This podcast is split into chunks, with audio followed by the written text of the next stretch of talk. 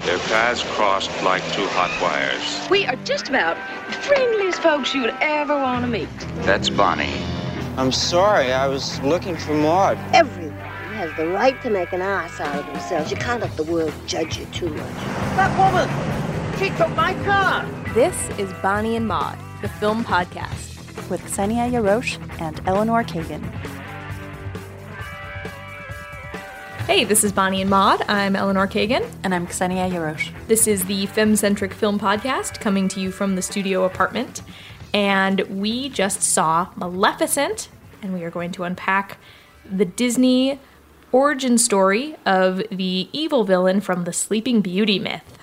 I'm going to start by saying that I was really not looking forward to watching this film, and I'm incredibly relieved by how much I did not hate it. All right, well, we will get into our opinions of the film shortly, but first, let's introduce our lovely guest. Sophie Bushwick is joining us today. Hey, Sophie. Hey.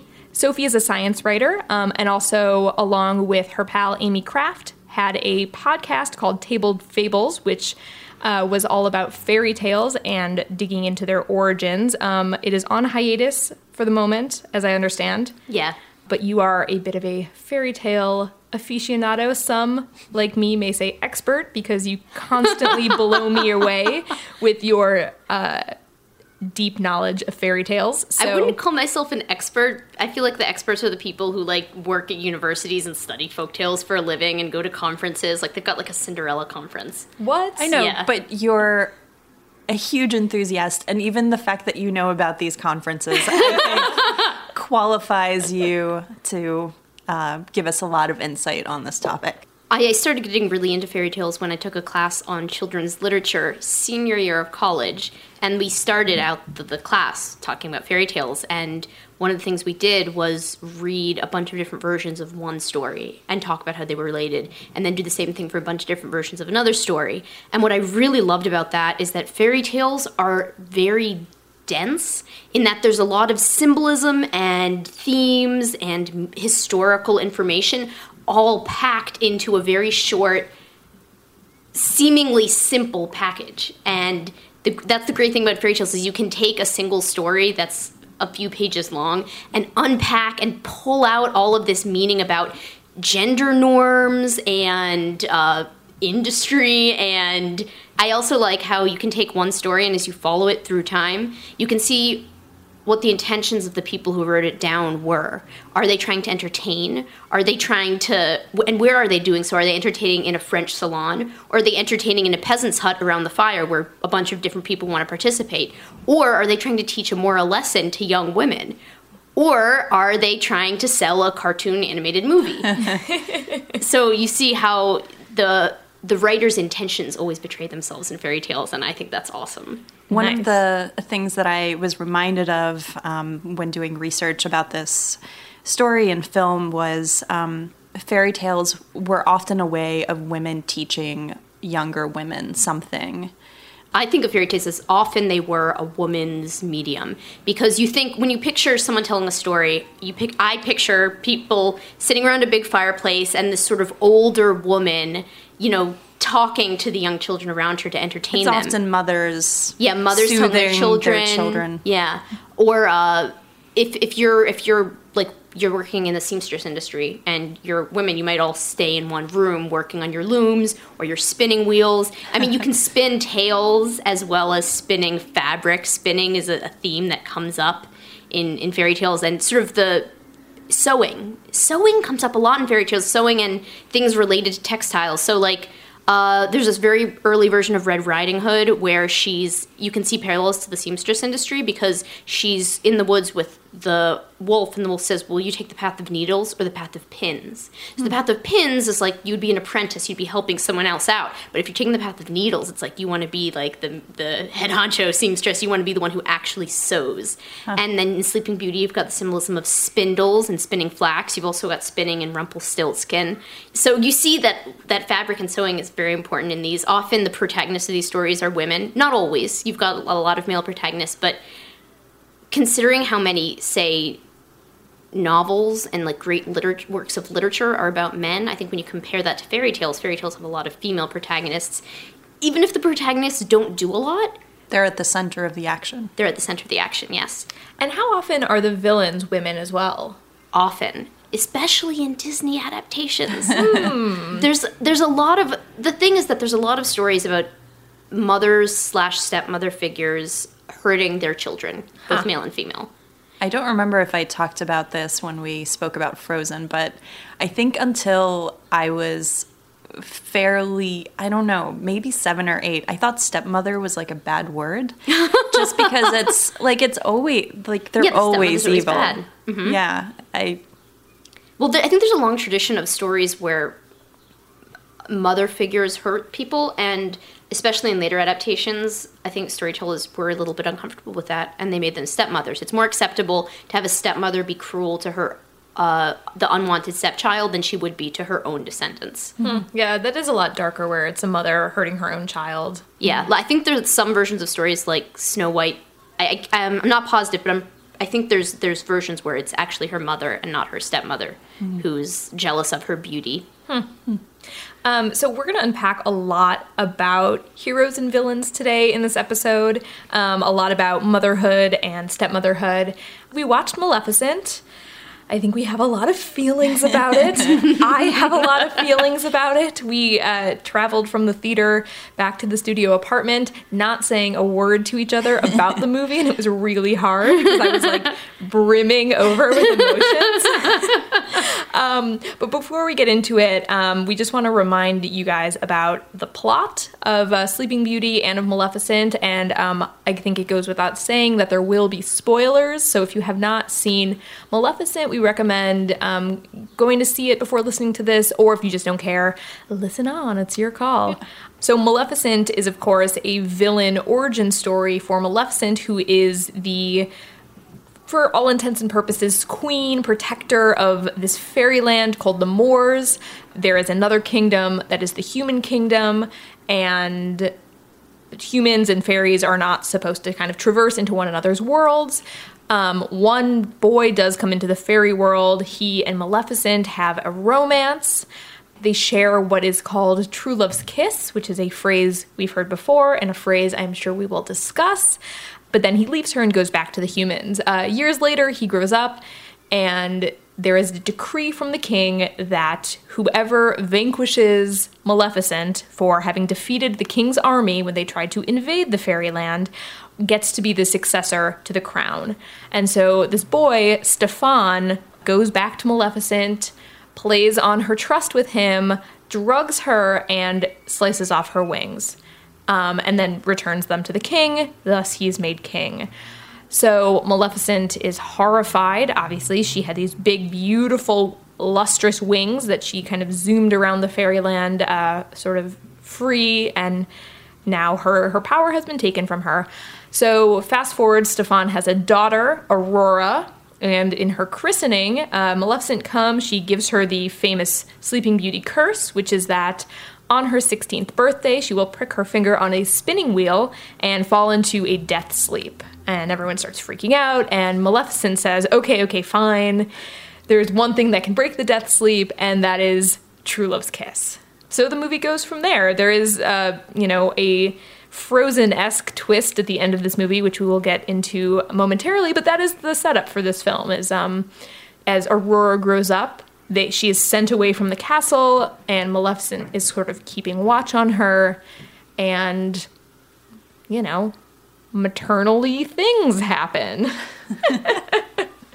um, what did you guys think of this movie? It's a PG movie for kids. I'll just throw that out there too. Oh, and you know, another thing that you should be aware of going into this episode is um, we will be discussing rape. There are some really uncomfortable scenes of violence in this of film, metaphoric rape, not literal. but it's something that we will be discussing. So I just want to put that out there. Anyway, back to my question: What do you guys think about this movie? I recently rewatched the classic 1959 cartoon version of the Disney Sleeping Beauty, and there were just so many things that frustrated me about it that it was a relief that Maleficent, the film, answered and filled in the gaps. like I was annoyed with the fairies, and in Maleficent, um, we see just how loopy and not smart they are, and um, The three fairies that are tasked with raising Aurora. exactly. Um, and then, yeah, in Sleeping Beauty, I was wondering why she was so evil, and Maleficent answered that. I appreciated that. I thought it was very dark, literally dark. I felt like it was there. Things were always happening at night. A lot of scenes were set at night that could just as well have been set in the day, but then they would be too damn happy. And I, I don't know. That, general, that also makes for cheaper special effects. Ah, good point. I mean, but also, I'm not a huge fan of villain origin stories. I like I like evil villains. I like like Richard the Third. I mean, we don't. If, if they made Richard the Third now, they'd show him like growing up and how his mom didn't really love him, and that's why he turned evil. I like starting with evil Richard and going from there. Not not this not like why Not why. not why they become evil. Well, I think they should have a motivation. Like you have a good point. Maleficent's just like evil for evil's sake in the original version, and it doesn't really make sense why. But I think She's really set on it. Like she keeps being evil. It's not just like a one-time incident. She just Right. The character, the version of the character that appears in fairy tale versions isn't that driven. I mean, like Maleficent's following Aurora throughout her life, trying to put this curse on her. And in the in the fairy tale, that the evil cursing fairy curses the baby at the beginning and then books it. Doesn't come up ever again in the story. It's interesting to explain why she was so fixated on this, which they mm-hmm. didn't do in the original. But at the same time, I'm I'm just not as interested. I don't know. I feel like most villain origin stories are, oh, this villain was a really nice person and something traumatic happened and then they became an evil person. Totally. That's I mean that's any superhero origin story and it tends to be if it's a man or a woman, they are orphaned as a child and that is the traumatic event or one of the traumatic events that befalls them and if it's a woman, more often than not there is some sort of loss scene of innocence. Yeah, there's some sort of scene of sexual and loss of innocence comes usually through sexual violence and I hate that. That is really bothersome to me that a woman can only become powerful once this horrible thing happens to her, which But she was powerful before that. she was, but she kind of was given a mission. Energized. Motivated. Mm-hmm. Right, and and Maleficent's whole origin, the whole reason she's cursing the baby is this revenge plot. So, I mean, there's so many different levels of revenge that happen in Maleficent. First, the king wants revenge on Maleficent for defeating his army. Then Maleficent wants revenge on Stefan for cutting off her wings. And then Stefan wants revenge on Maleficent for cursing her child. It's like so many different levels of revenge that just starts to cheapen it. I, I'm actually someone who has specifically avoided rape revenge movies. Same. Because I'm just so put off by the concept of women becoming incredibly violent as a result of violence done onto them. But I, I, like, something in my brain put that aside when we were watching this, and I, I was really excited, and I felt empowered d- during many scenes when we saw Angelina Jolie. I was also hoping that we could avoid doing a rape revenge movie on this podcast for a while just because I think there is some idea out there that those types of stories are empowering to women. No. Um, but they're not at all. They're for male audiences because most of the time, the woman, while killing her attackers, is in underwear or a bikini. So there's still like a sexual element, and it's just. And it, it puts forth this this idea that women are like soft and maternal and submissive until this horrible act of violence happens to them and then they're powerful. Their only power is in violence. Like they can't have power without. Exactly. And and male characters are just powerful. They just are. They don't need a reason to be powerful whereas female characters do need this reason. And, you know, revenge doesn't make everything better. Yeah, so those stories are really problematic to me, but I do have to agree that while Maleficent was playing out, um, even though I felt the same way I feel whenever I see sexual violence on screen during the wing removal scene, where he drugs her and cuts off her wings, I felt that same like feeling of doom in my chest that I feel whenever I see sexual violence on screen. And then from there, yeah, the movie was really exciting and it was gorgeous and Angelina Jolie was awesome and her cheekbones were even better. and like I think I was absolutely enchanted by her. Like Yeah. I I think she's done a lot of boring roles over the years and I'm always waiting for her to do something more exciting and maybe that was part of it. I just wanted her to like be doing things again in movies. Yeah, she. I mean, she's definitely she's great in this movie, and her character does go on to be quite complicated after as a result of this revenge mission. Well, it's not just as a result of the revenge mission, it's as a result of unexpected complications from the revenge mission. It's sort of like you, you sort of see her completely bent on revenge, and then she softens because Aurora is just so lovable. And then she softens a little more, and then she gets to the point where she's like, all right, it was wrong of me to do this to this girl. But at the same time, during that whole time, she isn't really encountering Stefan, the person she's really trying to get at. It's not so much that it's saying that the revenge mission is bad, it's that it's misguided. Like, would this have played out differently if she just cursed Stefan instead of cursing his daughter? probably. Right? She probably would have just thought, like, this revenge is awesome and I'm happy to see him suffer and I won't turn into this complex maternal figure for his daughter. You know what I mean? Like, it's only because she cursed the wrong person that the revenge mission went awry. Don't know. Yeah, it went awry and arguably got so much more interesting because as Aurora grows up, Maleficent feels these maternal feelings for her and also kind of has a secret hand in raising her because the three fairies tasked with uh, rearing her are kind of incompetent. They, like, almost let the baby starve to death because they don't know what to feed it. They can't do regular things like cooking because they're used to using magic, which is also sort of a takeaway from the original movie where they are very upset at having to do without magic.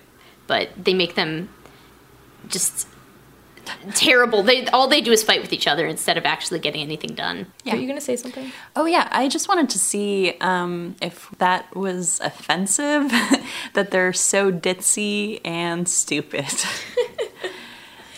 I read that kind of as a critique of the original Sleeping Beauty movie because in that movie they bring her back. The whole plan is bring her back to the castle on her 16th birthday before sunset, even though the curse is gonna take place before then. So it's like if they had waited in the woods for one more day, they would have been fine. So that, that was really irritating to me in the cartoon. I think I was shouting at the screen during that moment. Yeah. So in this one, they, they explain it by they're supposed to take her back the day after, but they're so ditzy that they lose track of it. And they tell her about her identity too soon. She rides off to the palace, and she's there just in time to prick her finger and be cursed. So they're like the bad mommies. Yeah, they're pretty terrible. They're just like really selfish. There's a line towards the end where one of the fairies is is like, "Oh, dear Aurora, who we gave our the best years of our lives to." So it's like that's not true love that they felt for her. That was just is a sense of duty. Yeah. A, a thin veneer of duty. I mean, but also they don't age at all. Um, in those like 16 years over which the movie spans. So I figured as fairies, maybe they don't age. Um, There was also the moment where Aurora just sort of offhandedly says, I love you, aunties. Even that time you accidentally fed me spiders was okay. they reminded me of the Sanderson sisters in Hocus Pocus, Totally. actually. There was the young, hot one. There was the leader who's always standing in the middle. Who's dressed in red. yeah, yeah. and then the Kathy Najimy character. and as Aurora grows up, she comes to view Maleficent as, in her words, a fairy godmother, which of course is one of those fairy tale ubiquitous phrases. Um, Cinderella, I think, is when um, there's Yeah. peak fairy godmotherism. At least in the Disney version, yeah. Um, but yeah, and then she and Maleficent start hanging out in the fairy kingdom, and it's really sweet. Yeah, I really liked the the relationship that developed between Aurora and Maleficent, but it's, it was sort of what I didn't like as much was there's just a lot of scenes of like Aurora frolicking with like the fairy creatures Yeah. and Maleficent and her crow sidekick are just sort of like sitting next to them watching, Yeah. which was kind of weird for me. I was really distracted because I kept like picturing Elle Fanning just like in a blue room, reaching out towards things and saying, This is so beautiful when there's like nothing around her. Like there's so much CGI. yeah, and some of it was good and some of it was very bad. Yeah. The fairies were so uncanny valley when they were in fairy form. Their was- faces were so creepy to look at. Yeah. It was very, very well, creepy. it's it's directed um, by a first time director who primarily has worked on special effects up until now. Like he did Alice in Wonderland, the more recent one, and some other very prominently CGI'd movies. That said, I did think a lot of the shots in this movie were beautiful. All the spinning wheels when they're in the dungeon, having been burned as a protector against her pricking her finger on one on her 16th birthday was really beautiful. The silhouettes that Maleficent is shown in in her like Alexander McQueen esque crown. Um, it's like made with snakeskin and leather and oh, my yeah. god. She had a lot of different ones. It was really cool. it was really one cool. for every season. But I love, you know, they did a lot of great shots of her shown in silhouette, and she's always sort of like gazing over her shoulder Yeah. a little bit, and I mean, her like she- cheekbones are in like full. she can do so much with just like a slight raise of the eyebrow. Yeah. Uh, like Angelina Jolie in her natural state is like a CGI'd woman. like just to like reach those levels of perfection is I don't know. Yeah. But um, I, I was actually curious if in the original Sleeping Beauty tales, there's any sort of follow up to the whole we must destroy all the spinning wheels thing, because I would think it would have a huge economic effect Right? on this kingdom. Yeah, when you think at all about it in detail, that's a terrible idea. Burning all the spinning wheels. Like, where else are you going to get cloth with for 16 years? And no, none of the fairy tales follow it up. I feel like it would be interesting to take a look at this tale from someone who gets their livelihood from spinning wheels and say, well, what the hell happens to them Yeah. after they're all burnt? in some of the earlier fairy tales, they're not particularly thorough at making sure everyone knows to get rid of their spinning wheels because there's always some old woman in a country house who lives, you know, she lives in like a tower in a country house and she never heard the king's edict, so she's been sitting there spinning away for God knows how long. She didn't get the tweet. She didn't get the message. Yeah, so they weren't great at the whole banning spinning in the fairy tale version, which is mm. Which explains why there's a, a wheel around for her to prick her finger on. Mm-hmm. Whereas in the movie, both movie versions, they destroy the spinning wheels, but then their magic is used to bring them back. And she also, Aurora also falls under this kind of trance that brings her to the spinning wheel to prick her finger both times. Yeah. Maleficent. There's a lot of build up towards that moment. Like, I mean, that's really the moment you're waiting for the whole time because you know it's going to happen. Or else it wouldn't be called Sleeping Beauty. Yeah. And there's always someone, someone right behind her trying to stop her, and unable to. She's just drawn forward inex- inexorably towards the spinning wheel, spinning Yeah. wheel of doom. Yeah, it is kind of odd that it's just this presence that's bringing her there for such a pivotal moment to have not really a sound explanation of why she does end up pricking her finger was a little bothersome to me, but I, uh, ultimately I can overlook that. In the fairy tale, it's a little bit more straightforward. She doesn't know she's cursed. She comes upon an old woman spinning. She's never seen a spinning wheel before. She's like, wow, that's cool. She's not used to using it. She's like, can I try this? So she reaches out for it, and she's clumsy and isn't used to using it, so she pricks her finger. I like that a lot better. Yeah, mean- it actually makes sense. Unlike the whole, I mean, you don't need magic to explain it. Yeah. She's just never seen a spinning wheel before. I know for a story filled with magic, there's always something that takes it too far where I need like that explanation. I need it to be grounded in something. Um, were there any other versions of the story, Sophie, where Maleficent tries to reverse her curse? Because that was one thing that actually really surprised me about uh, this film, Maleficent, is that as Maleficent gets to know Aurora, she starts to regret the curse and feels so guilty about it that she tries to reverse it but can't because I don't know, she's more powerful when she's angry and so she can't break her own curse. I think it's because she specified initially in the initial curse that no power in the world will be able to stop this. Not even her own. That I mean, that the way I interpreted in that, there. I know. I mean, I know, but I, the way I interpreted that was that sh- you would think she would be able to break her own curse, but she was so much more powerful when she was at her peak revenge anger that when she now that she's softened a little bit and is trying to reverse the curse out of love, it's like she can't counter her angry self. I don't know. I got the impression from, like Ksenia said, that like she was when she made the original curse, she said, "No power on earth shall undo this curse, and it shall last for eternity." And there's flames all around her, and it's it's like that was saying, "All right, this is this is it. Even she can't undo it because she said she couldn't." So does that does she try to undo it in any other incarnations of No, this? in all the other versions, it's like an impulse curse. So there's a bunch of fairies have been invited to this christening or goddesses, and uh, one of them is offended because of cutlery. Actually, so what happens is usually there's um, there's three or seven or twelve fairies who are invited, and they're provided with beautiful like gold plates and knives and goblets, most beautiful place settings. But then the the like the 13th fairy shows up mm-hmm. and no one was expecting her and they don't have the right place setting for her. And she's so offended that she gives a terrible curse to the baby and then goes out in a huff. But she's actually always the second to last person to curse to, to give the gift to the baby. And the last fairy to give the gift to the baby is the one who says softens the curse and says oh she won't die. She'll only sleep for 100 years. Or she won't sleep for 100 years. She'll only sleep till she's kissed by true love's first kiss. Oh, so this movie was the only instance in which Maleficent herself puts an addendum to the curse saying the kiss can wake her up. yes Interesting.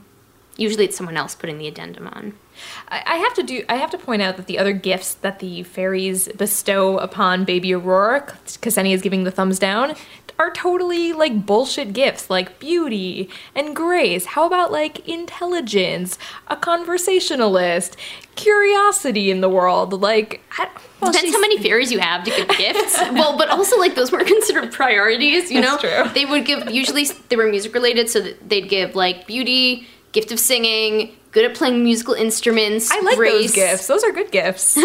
like musical Starts her own band. Yeah. Yeah, music is is an important gift, and most of the versions really talk about the actual gifts the fairies gave. They mention that. that didn't make it into this movie though, unfortunately. Made into the original though, they give her the gift. One of them gives her the gift of song. It's just one of the attainments of womanhood that are prized mm-hmm. or were prized at the time that these tales were written down. Mm-hmm. Can we just also mention the fact that Aurora's mom has like no role in the story whatsoever? The queen. She's so unimportant that they don't even explicitly say that she's died. There's a scene where they're like, "The queen's the queen wants to see you. They don't think she's gonna last the night." And Stefan's like, "Whatever. I'm busy talking to some wings in a box here." and then after that, uh, they don't mention the mother again. Stefan sees Aurora for the first time, says, "You look so much like your mother," and then. That's that's that. He doesn't say, by the way, your your mother's dead. Go get locked in your room now. Yeah. It's like it's assumed that the mother's dead. We never see her again. They don't mention the fact that she's dead though, and she's so unimportant that it doesn't really seem to matter to anyone, not to her daughter, not to her husband. She also has a line in this movie Yeah. where she asks Maleficent, "Are you offended that we didn't invite you to the uh, to the baby christening?" Yeah. Yeah. I get the impression that they only put her in the movie so she could speak that line because that's the line that the queen speaks in the original movie version. And then after that, they didn't know what to do with her, so they like killed her off. They didn't want to mention that they killed her off because it's a children's movie, so they just like slid it under the rug. What's her origin story? Damn it! I, I wish you would have something more to do. Um, like the idea that like the mom dies off screen from like a broken heart or from childbirth or whatever is so old. Give her something else to do. Yeah. So, how do we feel about the fact that Maleficent, in the end, it's her maternal instincts that end up eh, kind of saving the day? Is is that is that satisfying in a way to see Maleficent as this as powerful villainous slash heroic character that it's like, oh, she's maternal after all, so she's fine, or I don't know. I, I feel very conflicted about that. Well, when you put it that way, it definitely sounds cheap. But I, I don't know. Part of me sort of uh, tucked this movie away in my movies for mothers and daughters category, which um, Brave also falls into. Um, my favorite Jodie Foster Friday. Um, I keep saying Friday the 13th, but it's Freaky Friday. very different movies. Um, Yeah, but it's just like these movies that are made um, for kids, but are very much to teach them to love their mothers and to like appreciate their parents more. That's sort of the vibe that I get from it. I mean, like ultimately, children's movies are still made by grown ups, so the messages aren't always quite as entertaining as we might like, but I I found it endearing. I I know it, it can feel cheap to like for a woman to be reduced to like a harpy and then mother. But But when they're both in one, I mean, it's like. no, I mean, it, it was very endearing. I mean, the pivotal moment, uh, the Frozen esque moment that I mentioned earlier, is that, yes, the true love's kiss that finally wakes Sleeping Beauty from her spell, of course, is a kiss from Maleficent. Because she has fallen in love with this child.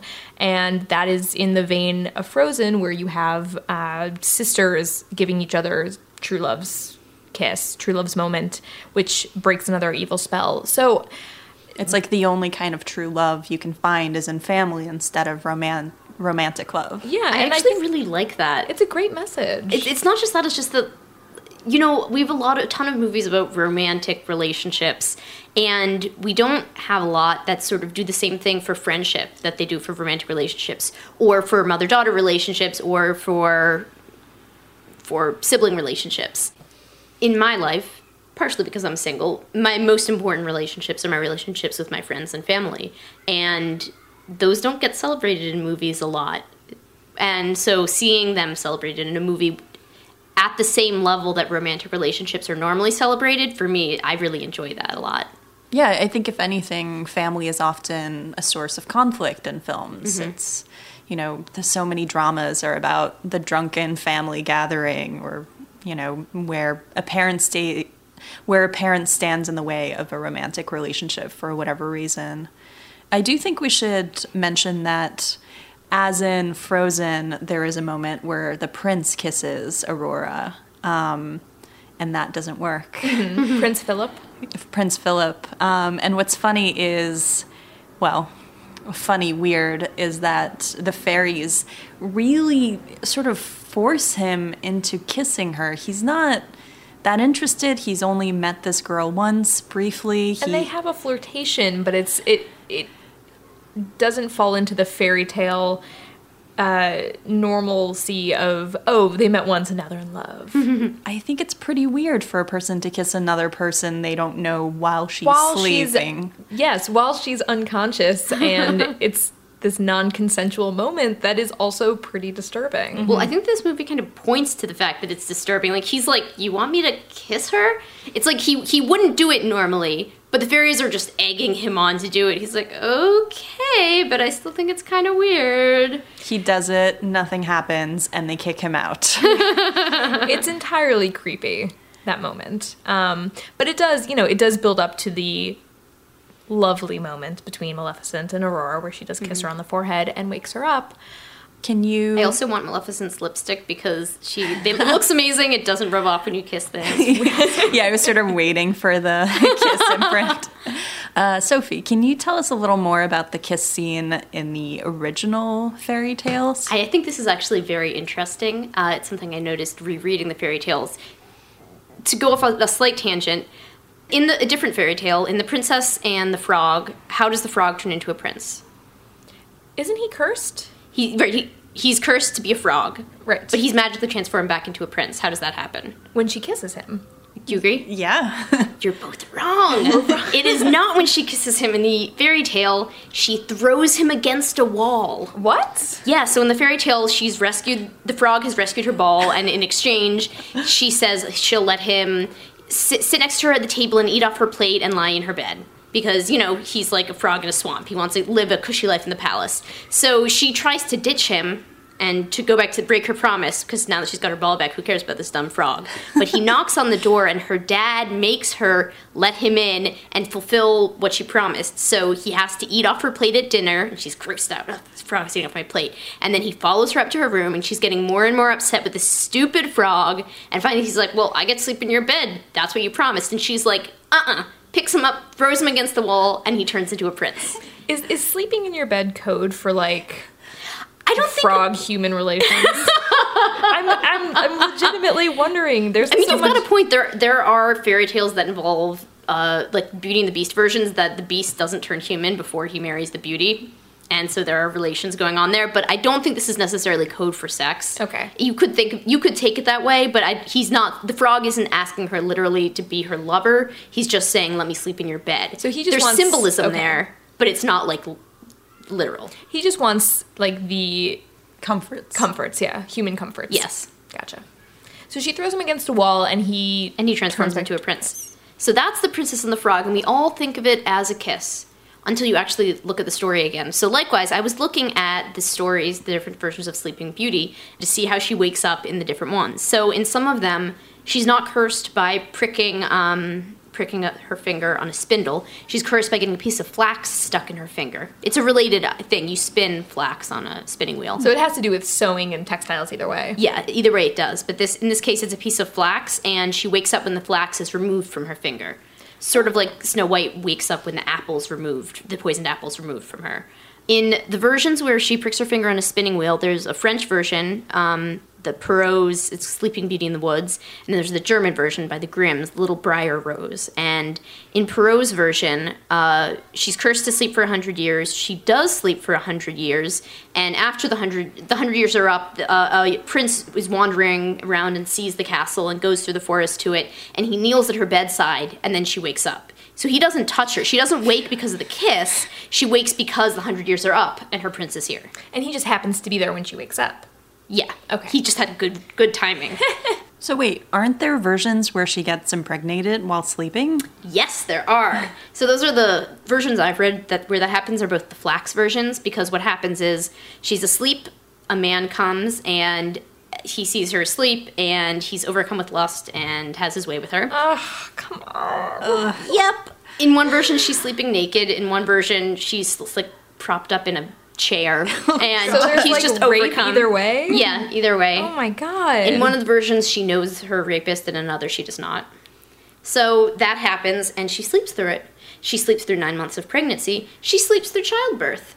And then, after she gives birth, the, the child, or one of the children, if she gives birth to twins, sucks the flax out of her finger, and then she wakes up.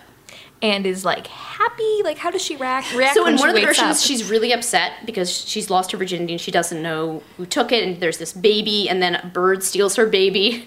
But then she realizes that the ring on her finger is the ring of her lover, the the man she knew before she was put into this enchanted sleep. So she's a little happier about that. The fact that she Oh, knew him. okay. Yeah, yeah. I mean, not not great. She still has that baby stolen by a bird, but okay. And in another version, she's not fazed at all. She's delighted. She wakes up, she's like, "Look, babies! I'm so happy!" And she like picks them up, and she's super happy and yeah. So, uh, you were mentioning earlier how fairy tales were used for different purposes Mm-hmm. to teach, to scare, to, you know, pass off a lesson.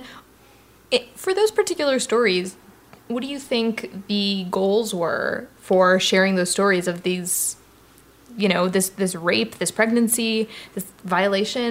Were they seen as having that message, or was it spun as some kind of positive thing? I don't think they were seen as a violation. I think uh, these stories are sometimes categorized as a fruitful sleep because she bears fruit while she's asleep. And I think it's the idea that um, the emphasis isn't on the violation, it's on the fact that she sort of sleeps through the shitty period of puberty and wakes up on the other side as an adult woman, woman with children, and she doesn't have to go through any of that crap. And it's mm-hmm. the, the the stories seem to have the moral like isn't it great? Good things can come to you while you're sleeping. As if she's supposed to be happy that she's slept through childbirth. I mean i i think it, it would be nice to sleep through childbirth before the era of modern drugs.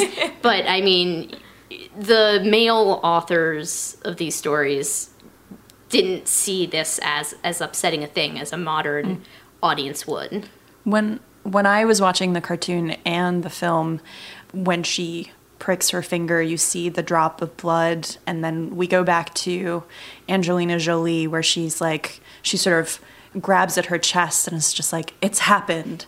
Um, and to me, that read, oh, she started her period, like she has become a woman. Because it's a pin, I was also thinking of like loss of virginity, penetration. So it's like this woman has lost something, she's transformed, so we must get her a husband. We must get her this prince as soon as possible to like cover up you know, whatever, either pregnancy or like to help her move into this next stage of womanhood. Right, which is in, you know, the traditional fairy tales, marriage and childbirth.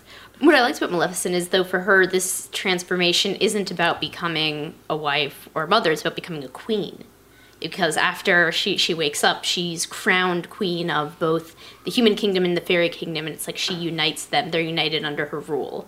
And I think that's a better aspiration for you to have than to want to wake up and get married to a prince. Yeah, and Prince Philip is totally an afterthought in Yeah. this movie. Um, he kind He's of like, like, on the sidelines. he was so like One Direction-y to me. Like, totally.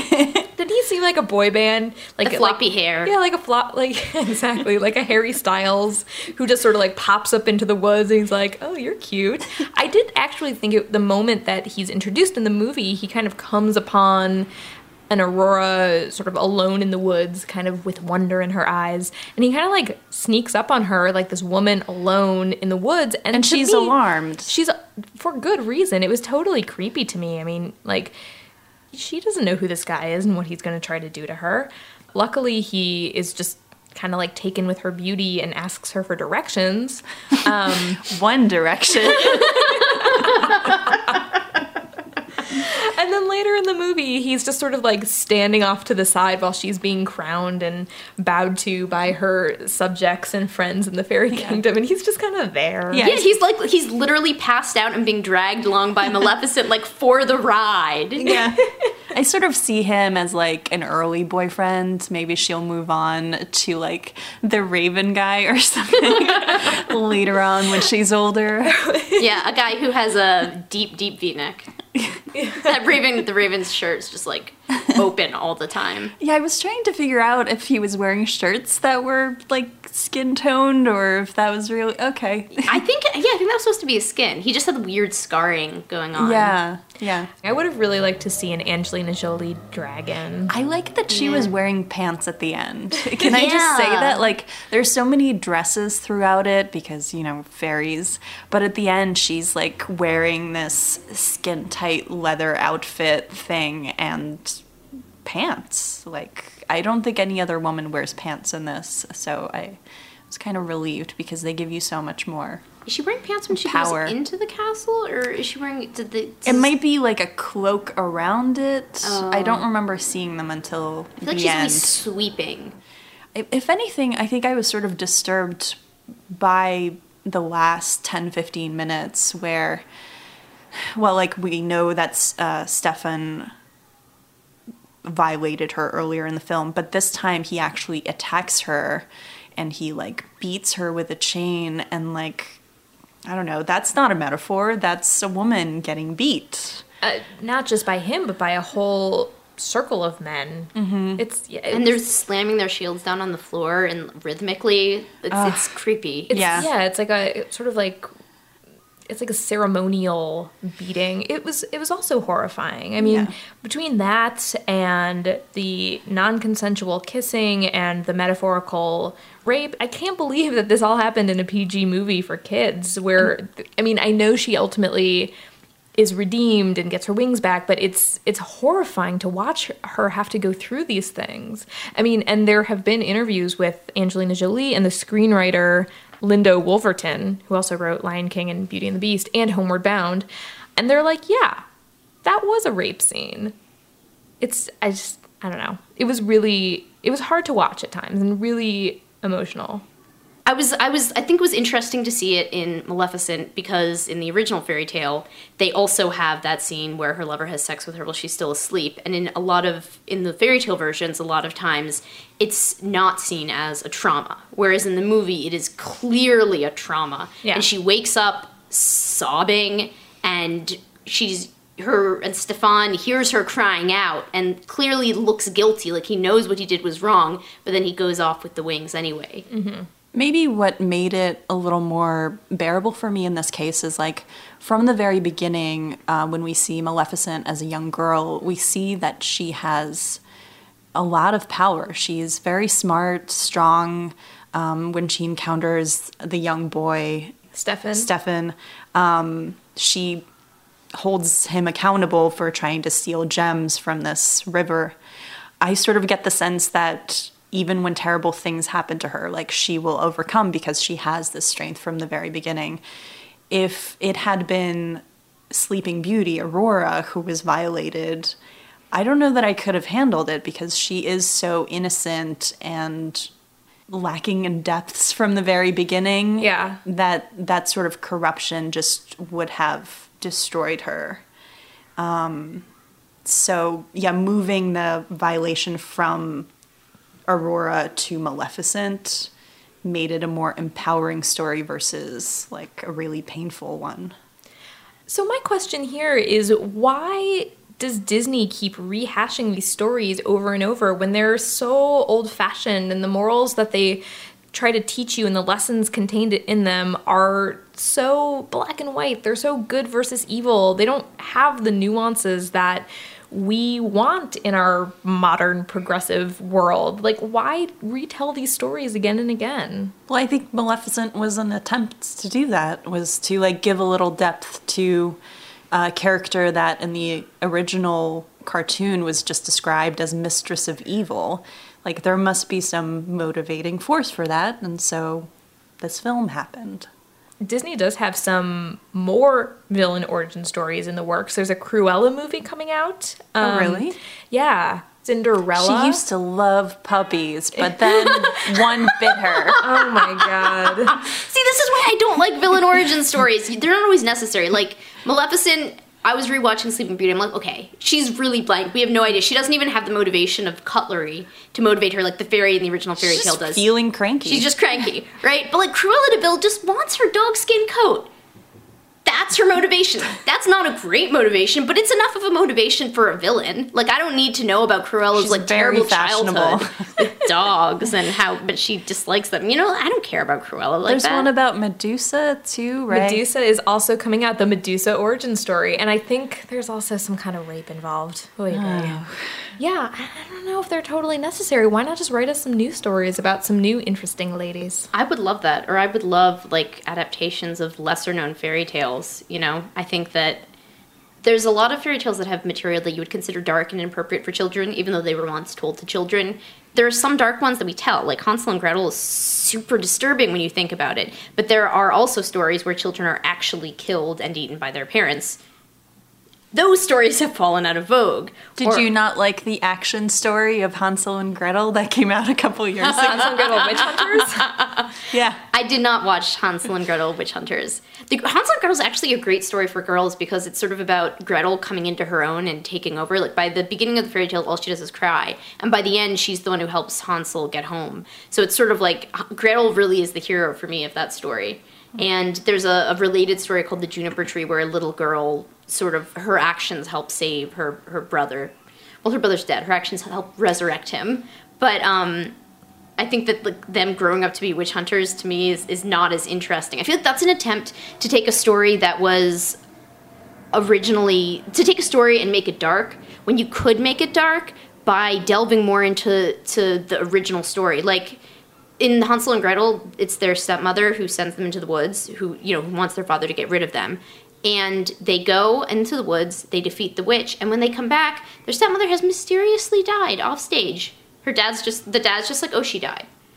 Also, the dad is horrible because he lets his wife talk him into getting rid of their that kids. a suggestion that she was maybe the witch? I don't know. They don't explore it, they don't go into any detail, but you could have a lot of fun playing around with the idea that she was the witch or that there was some tie between them. Huh. Interesting. Disney, take note. The story of Baba Yaga, I think, is I for Baba Yaga, I, I love. She's this Rus- Russian witch, and she Oh, lives I in a house in the woods. On on chicken's legs. Yeah, on chicken legs, and she rides around in a mortar and pestle. And uh, there's a story of Vasilia the Beautiful, where a mother, a stepmother, sends her beautiful stepdaughter into the woods to get a light, and she tells her to go get it from Baba Yaga, who she knows is like a child-eating witch. So it's like she wants to get rid of her, but Vasilia ends up doing pretty well. I mean, and we are hard, we are being hard on Disney because that is what we do, but it's not to say that we don't want Disney to keep attempting to put out uh, empowering female protagonist stories, right? Absolutely. I just don't know that the way to empowering female protagonist stories is by recycling sto- old stories and just like turning the villains into the heroes. Yeah. I I think there's other ways to do it. There are. I mean, Wicked, which you know, it's it's the origin story of the Wicked Witch of the West from The Wizard of Oz, was done really well. I thought. But if you're doing it for everything, it's too much. It's it is, and especially if doing it for everything, it's like a rape origin story. Like that's we it's we could obnoxious. Use, we can do better. Yeah, we we don't need that many of those in the world. No. Especially, I'm just I'm there were so many kids in our theater as we were watching Maleficent, and I'm just wondering like. I'm sure they will be obsessed with this movie in the way that we were obsessed with the movies that we watched as little girls. Like, what are they going to grow up thinking about? What what effect is this movie going to have on them? And when they go home and they play Maleficent with their friends, like, just what is that teaching them? I don't know. It's yeah, to don't be know. alert and to not trust men when they give you drinks. I well, yeah, that's kind of a good lesson then. Yeah. I- sadly, I'm trying to think if there's anything. I think that uh, for some people, the moral of Sleeping Beauty is related to. Um, it's related to puberty. It's related to sort of coming of age, but it's also related to like a little easier way to do that. The idea that if you had the choice to sleep through high school or whatever, would you do it? You know, I feel like a lot of characters in movies have been like, "Oh, high school's so terrible. I wish I could just go to sleep and wake up on the other side." I think that in some ways, the sleep, story of Sleeping Beauty and the idea of sleeping through puberty and coming of age is a sort of reaction to that. That that time in your life often is really uncomfortable and crappy, and it's like, "Oh, I'll just skip over that and." Boom! Prince is there, ready for me to get married and be an adult. it's like that was so easy. I mean, the moral of that, right, is that yeah, those years suck, but they're the ones that make you who you are. They're the ones that make you interesting, and they're the ones where you figure out who you want to be. So those years are totally necessary, and sleeping through them. No wonder Aurora's the blandest character. She doesn't get those interesting years to make mistakes and That's have really her heart point. broken. And no wonder she's the one Disney princess whose name I did not know until like a year ago. Well, one of the things I think is interesting about Sleeping Beauty is there's a lot of nature imagery in that. It's a lot of sex imagery, right? She pricks her finger, the prince penetrates the the thorn hedge. Mm. It's uh, and then on top of that, there's a lot of plant imagery, right? The castle surrounded by thorns or surrounded by a forest. Her name is Briar Rose or Aurora. Her children are named Sun and Moon or Aurora and Day. so they're basically all hippies. They're all hippies, but I find that interesting because I think of it. It makes me think of the tale of Persephone. So Persephone, the, in the myth, uh, Persephone is trapped in the underworld for some months of the year, and during that time, her mother Demeter, who is a goddess of of the harvest, uh, is in mourning. So that's when we have winter and no crops can be harvested. The whole earth is in is dormant because this one woman is dormant. And in a lot of the stories, the castle falls asleep around the Sleeping Beauty. So she falls asleep, everything around her falls asleep, and it doesn't come alive again until she is awakened from her slumber. And I think I want makes me wonder if there is a a, a nature goddess origin story for Sleeping Beauty. If she started mm-hmm. out as this sort of goddess of, of fertility and and spring and crops and I would love someone to dig up in a vault a version of that story because for me that's a more fulfilling story because it makes her very powerful and interesting. Well, I think we have set forth um, sort of our hopes for more stories to be delved into, um, whether of fairy tale origin or of not. We are curious to hear what you guys thought of Maleficent, so please visit us on our Facebook page at Bonnie and Maud or on Twitter, um, where our handle is also Bonnie and Maud, and tell us your thoughts. Um, did you like Maleficent? Are there other fairy tales that you would like to see Disney turn into a movie or other villains whose origin stories you have thought about, um, let us know. You can email us also at bonnieandmaud at gmail.com. Sophie Bushwick has been our lovely guest today. Thank you for joining us. Thanks for having me. Thank you. Follow her at Sophie Bushwick. And if you want more fairy tales, you can go visit the back catalog of Tabled Fables, a fabulous podcast. Thank you. We do have a podcast all about Sleeping Beauty. Awesome. So definitely check that out. Um, head to iTunes and leave us a review if you would be so kind. Um, we'd love to know what you think, and it also helps others who might be interested in our show find it. Um, for Bonnie and Maud, I've been Eleanor Kagan. And I'm Ksenia Yarosh. And do tweet at us to let me know if you also fell asleep during the 1959 Sleeping Beauty. Um, and also, as we're going out right now, uh, this is the Lana Del Rey song uh, that ended Maleficent. That was like very creepy, but I just love. More Lana Del Rey in Disney movies, I say.